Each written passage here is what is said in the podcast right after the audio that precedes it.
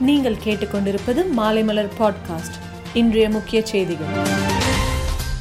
உலகத்தில் நடக்காத ஒன்றை அவர் செய்துவிட்டார் என்று கே டி ராகவன் விவகாரத்தில் சீமான் கருத்து தெரிவித்துள்ளார்.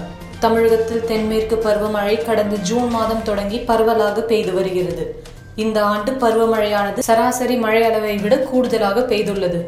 சென்னையில் கொரோனா கட்டுக்குள் வந்ததால் வீடு வீடாக காய்ச்சல் பரிசோதனை செய்யும் ஊழியர்கள் குறைப்பு. மேகதாது அணைக்கு எதிராக புதுச்சேரி சட்டப்பேரவையில் தீர்மானம் நிறைவேற்றும். டோக்கியோ பாராலிம்பிக்ஸ் ஈட்டி எறிதலில் உலக சாதனை படைத்து தங்கம் வென்றார் இந்திய வீரர் சுமித். தேமுதிக தலைவர் விஜயகாந்த் மருத்துவ சிகிச்சைக்காக துபாய்க்கு பயணம் செய்துள்ளார்.